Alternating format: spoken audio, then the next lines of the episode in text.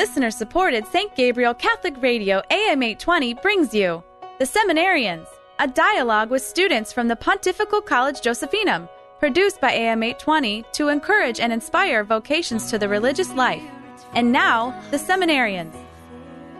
Welcome to The Seminarian Show. I'm Dalton Irvin from the Diocese of Victoria in Texas. Joining me are Jonathan Torres from Charlotte, North Carolina, and Gordon Mott from the Diocese of Columbus. Let us begin in prayer. In the name of the Father, and of the Son, and of the Holy Spirit. Amen. Amen. God, we thank you for all that you have given us, especially for your inspired word and sacred scripture. We ask you to stir up in our hearts a greater desire to hear that word and to put it into action in our lives. And we pray in those words Christ teaches us in Scripture, Our Father, who art in heaven, hallowed be thy name. Thy kingdom come, thy will be done, on earth as it is in heaven. Give us this day our daily bread, and forgive us our trespasses, as we forgive those who trespass against us. And lead us not into temptation, but deliver us from evil. Amen. So today I would like to talk about, in a more tangential way, or maybe just on the edge of it, Lectio Divina. Mm-hmm. So at the top of my page I have written Lectio Divina, kind of. Most people have at least heard of Lectio Divina, even if you're not aware of what it is. I think the word's been thrown around in the church a lot in the last few years. Mm-hmm. Learning how to pray with sacred scripture. Yeah. Learning how to, especially as Catholics, because we all know the great accusation that Catholics don't know their Bible, even though we're read huge chunks of it every Sunday. But just learning to grow in greater appreciation of the Scriptures, this Lectio Divina. Mm-hmm. And so I do want to talk a little bit about what is Lectio, the steps of it, kind of how we experience Lectio a little bit, but most of all, I want to talk about our favorite scenes, maybe our favorite pericopes. That means scenes of scriptures. Old Testament, maybe it's just a psalm, mm-hmm. or in the life of Christ, all of this. And just by way of confession, this was all stirred up in me as I listened to a podcast, Catholic Stuff You Should Know, and they talked about kind of this in a different way, but just their favorite scenes of Scripture to meditate on, pray over. So that's what motivated me here. Mm-hmm. So do you have anything just by way of introduction for Lectio that you'd like to share? In terms of Lectio? Yeah, or anything, I guess. Well, I think that idea of praying with the Scriptures is very fundamental, especially as seminarians, praying our breviary. Mm-hmm. We are constantly praying with the scriptures, especially the Psalms, but we also have readings in there. So it's a part of our, it's not only a part of our life, but it's a part of our day, mm-hmm. and not only day, but within the hours of the day, we're encouraged to keep the scriptures close to our hearts and to pray with them. And so the idea that the scriptures are not just a conglomeration of nice books and nice words, but it's actually the living word of God. It's something that transcends just, your everyday run-of-the-mill book. And sometimes we forget that, it's like, oh, this is a nice story, this is a nice passage, or, nice meditation. But this is God speaking to us now. Yeah. It might have been written thousands of years ago, but it's God's word now and how it applies to us now. How is it affecting me now? And so, so many times we come to the scriptures with questions. Excuse me. With questions, but rather I think the better way to approach Scripture is saying, what questions does this have for me? Mm.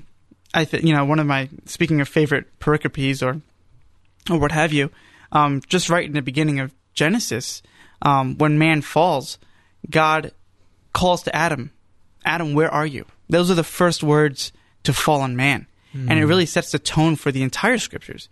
Where are you? What is your response to my love? I can go off about that, but Genesis, great. I think we know what direction we may be going in a little bit. But in terms of my favorite pericopes, I love, or just books in general, I love the book of Job, especially God's answer to Job. when he comes out of the storm cloud, I think it is, and he answers Job's questioning why he's suffering so much with a question of his own. It begins, "Where were you when I founded the earth?" Oh, the whirlwind speech. Yeah. If that doesn't give you chills, you're not alive. No, it's great. And I think I really came to love it when I saw this movie called The Tree of Life by Terrence Malick. It came out, I think, in 2011. But it's a movie about this family who loses a child. And the movie begins with this quote from Job.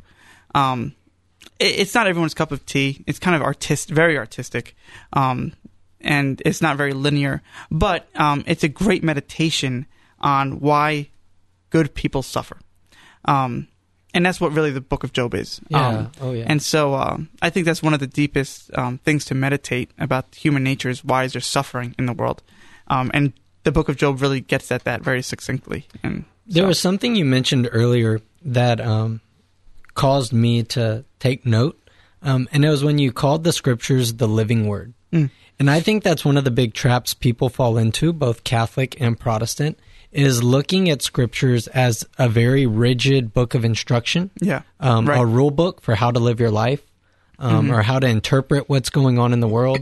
But the scriptures really are, I mean, they do teach a revealed truth. They would reveal God to us. But they are fluid. Yeah.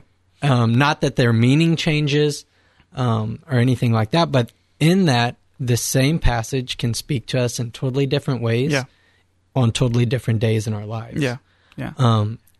Not that we're interpreting Scripture privately, because there is no private interpretation of Scripture. Yeah. I'm Catholic. I know St. Paul said that. So there's a medal on my shelf. But, but that... whatever's going on in our lives, we hear things in a different way, and the living Word of God, I think, does that for us. Does that for us in a very, very real way, and that's a good thing. I mean that we need to turn to Scripture in that way more often. Instead of looking at it as this framework around which we're to build our lives. Right. It's set. No, exactly. And there's a reason why, like I mentioned, these collection of books endured for thousands of years. They speak to us new every generation. This is not something that just applied to a group of people back then that we can't relate to. It speaks to our souls, our very natures. So, well, that's exactly it. It's a conversation starter is what it is. Yeah. And so... I don't know how y'all maybe do Lectio. Y'all, that sounded very Texan there. But I don't know how you... you do your Lectio. But I know for myself, right, the steps of Lectio, Oratio, Meditatio, and Contemplatio. So the reading of the Word, praying over the Word, meditating on the Word, and then contemplating, taking it out into your day. All of that...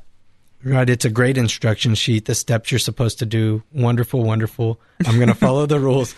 But when you do that, when you are praying or when you are meditating on it, for myself, I know I like to kind of create that scene, whatever I'm reading, in my mind, kind of enter into it. And, you know, where's Jesus in this scene? Where am I? Am I one of the characters? Am I the main character? Know, am I the lady who reaches out and grabs the hem of his cloak?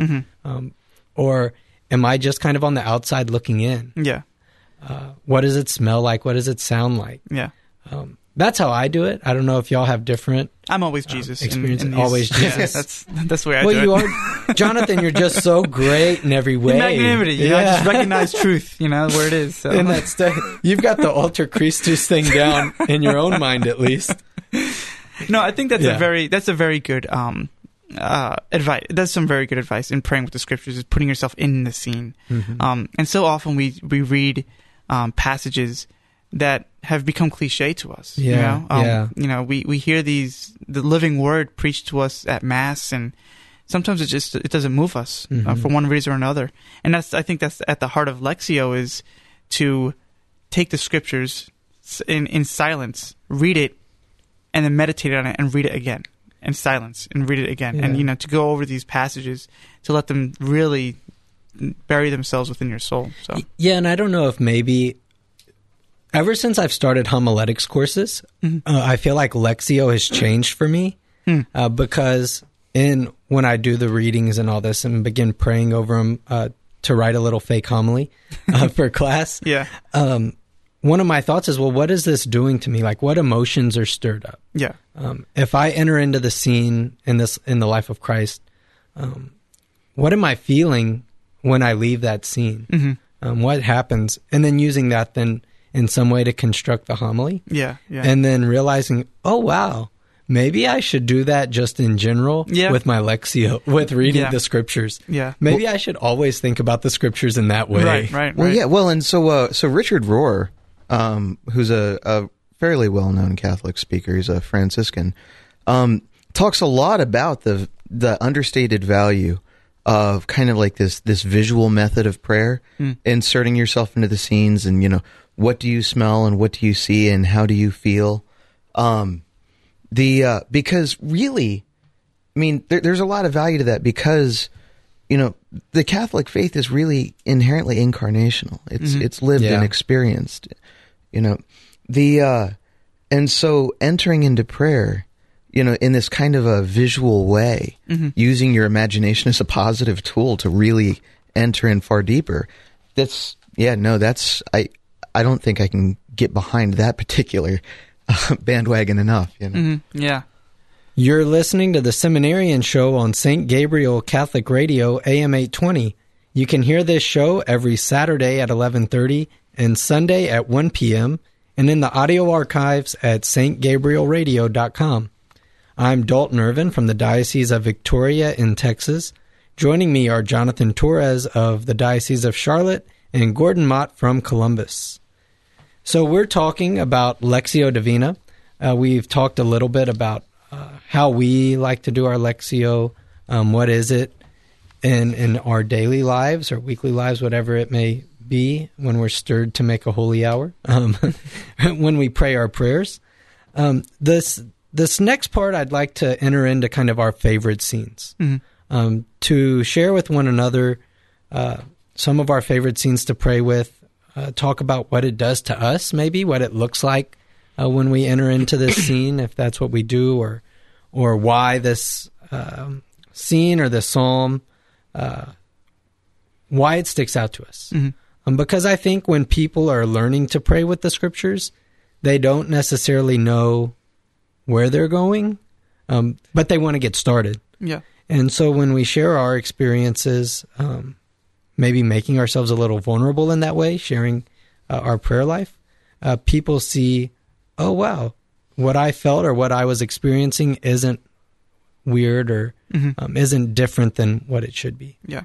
So I'll start with my all-time favorite psalm, which really, as happy as it makes me, maybe it shouldn't, because it's not all that bright all the time. So it's Psalm 42, and in my RSV, it's not the translation I like as much because I like deer more than hearts, but in this, a heart is a deer. So, okay. As a heart longs for flowing streams, so longs my soul for thee, O God. My soul thirsts for God, for the living God. When shall I come and behold the face of God?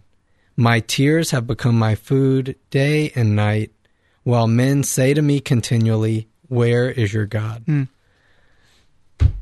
So what it really makes me feel is kind of this distance from God, this very real distance, right? You hear in other places in scriptures, as far as the heavens are from the earth, so are my ways above your ways. And I think when I pray Psalm 42, as the deer longs for flowing streams, so I long for you, my God. To me, it stirs up this call to action. Yeah. Because it is true. God is, he's the transcendent being. He is truth, beauty, and goodness itself. That which we will only know completely at the end of this life. Yeah. But there are ways to know him and to experience him now. And so this prayer And it goes on, Psalm 42 goes on to talking about entering into the courts of God forever and ever. Yeah. It's a psalm that's prayed at funerals. But just this recognition that when we do feel far from God, it's because God is so much greater than us. Yeah. It's not a negative thing, because it is reachable, it is attainable. Yeah. It's also very, to me, because I do put my own kind of thoughts and feelings into it also, right? The deer that's longing for the flowing streams, he yearns for water. And that's how we should yearn for God. Yeah. It's really this sense of desire and this want, trying to stir up this fire in my own heart for God when I fall into maybe a feeling of indifference. Right. Of just going through the motions. Yeah. And realizing that God is, in fact, is calling me. Yeah. Like the water, the sound of the trickling water calls the deer towards it. Yeah. Yeah. That's how God is calling me, maybe not in some grandiose way, but just like the trickling of that flowing stream. Right. That's how God's voice is, just like the whisper of that wind calling you. Yeah, yeah. I think that the psalmist really, he's a master at using imagery to relate to spiritual things, right? Yeah. Using those similes, like, as a deer yearns, so my soul yearns. And it really cements this idea of how his soul is yearning for God. And that's littered in the... in the Gospels as well, where Jesus is using parables to cement home these ideas, these stories that are very real and relatable to teach us a deeper truth. And I think in the Psalms, that's definitely evident. For me, I love studying the parables, seeing how Jesus uses the art of storytelling to convey truth. I think that's fascinating. So, but yeah, I think that Psalm also speaks to me. Pretty powerfully, so. Yeah, and it is, like you mentioned earlier, Gordon, this implementation of our imagination. Yeah, exactly. That's creating the scene in our minds of the very distant stream. Well, and I think, too, that there's a very real value. Sometimes you'll hear people talk about how they have difficulty praying with the Psalms, and I think that's because the Psalms directly speak to emotional states, right? So, like, you have wisdom psalms and you have lamentation psalms. And, we're so used to this idea of, like, pulling yourself up by your own bootstraps. Don't listen to depressing things. It'll just depress you. But there's value in connecting to that and recognizing our human vulnerability, right? And our inherent need for God. And so then this psalm, Psalm 42, which, interestingly enough, is one of my favorite, right? There's huge value in that, because so often what we try to do is deny our own internal spiritual states. Like, oh, no, I'm not feeling this kind of, this internal hunger, this, this separation. No, I'm just fine. Because we're experts in self-delusion. Father Pandolfi was fond of saying that, one of my mentors. And so, like, that word yearns, like, there's value in this, right? Because that word, now I'm going to butcher the Hebrew pronunciation because I haven't studied my Hebrew like I should. But that word occurs one other place, and it's tarog. And that's in Joel 1:20. So you go from, like, the deer that yearns for running streams, so my soul yearns for you, O God. And we tend to think, okay, in this kind of superficial way, like, oh, the deer wants the pretty little meadow, right? Joel 1:20, even the animals in the wild cry out to you, for the streams of water have run dry and fire has devoured the wilderness pasture. So this isn't just a crying out like, oh, it's not just yearning like, oh, this would be nice. It's not even just crying out, right? It's a desperate call. It's, without this water, I'm going to die. Without you, Lord, there's nothing. I need you. I'm desperate. And it reminds me of something that Fulton Sheen said once, that God grants graces in accord with how convinced we are that we exist in a state of dire need. The more that we know that we need grace, the more readily God will supply, right? Yeah. And so then just kind of entering into that, this, like, okay, is my heart really, do I allow my heart to call out to God, as this stream of life, as the font from which I draw all of my strength? Mm-hmm. Or am I trying to delude myself into believing that I'm not vulnerable? Mm-hmm. Yeah. I think, and that, I'm glad you mentioned that, Gordon, because that highlights just how different our experiences of Lectio can be, right? Because for me, that yearning is the gentle tug, right? It's like, it's the thirst. It's not the crying out. Mm-hmm. Because I don't very often in my life find myself in this just crying out for God, where are you? I can't live without you. Mm-hmm. Because I do feel his presence. Mm-hmm. But for me, my experience with that psalm is the more peaceful, gentle, yearning, searching, and knowing God's calling me, right? This, it's more serene than the fires that have wasted the land. And that's okay that people experience the Psalms or even a pericope, a scene of Jesus's life differently. Mm-hmm. Yeah, I think that speaks to the universality of the Gospels. Yeah. That you can have this particular passage, but that particular somehow participates in the universe. Not to get too metaphysical, but that, you know, that particular image can participate in the universal truth that everybody can relate to. Yeah. And so there's a beauty, there's a great mystery there. Well, I mean, and so that's the thing, right? Is like, so there are levels that we can enter into with our Lectio. Mm-hmm. And like you were saying earlier, right? At different points in your life, you can get different things out of these things. And, you know, and to clarify, I don't know that necessarily the psalm is saying, like, you know, I feel this dark night of the soul, like Mother Teresa of Calcutta was talking about, but just how is your relationship with God borne out, right? Is it, oh, we're friends, and when we hang out, that's cool, and when we're not, that's cool too. You know, am I ambivalent about my relationship with God, or is my relationship with God everything? Mm-hmm. Because C.S. Lewis in Surprised by Joy does a wonderful meditation about this, that God was no longer, in his conversion process, God was no longer, you know, going to be satisfied with, you know, being anything other than everything. Mm-hmm. You know, and so then the heart that recognizes God as everything, right, recognizes its very real need for him. Mm-hmm. Yeah. I guess another scene, you know, getting back maybe to our favorite pericope, one of my other favorites, without going into the scriptures, but it's in the beginning of the Gospel of John, and it's after Jesus has been baptized by John the Baptist, and he's walking away, and two of the who become apostles come up behind him and say, "Lord, where are you going?"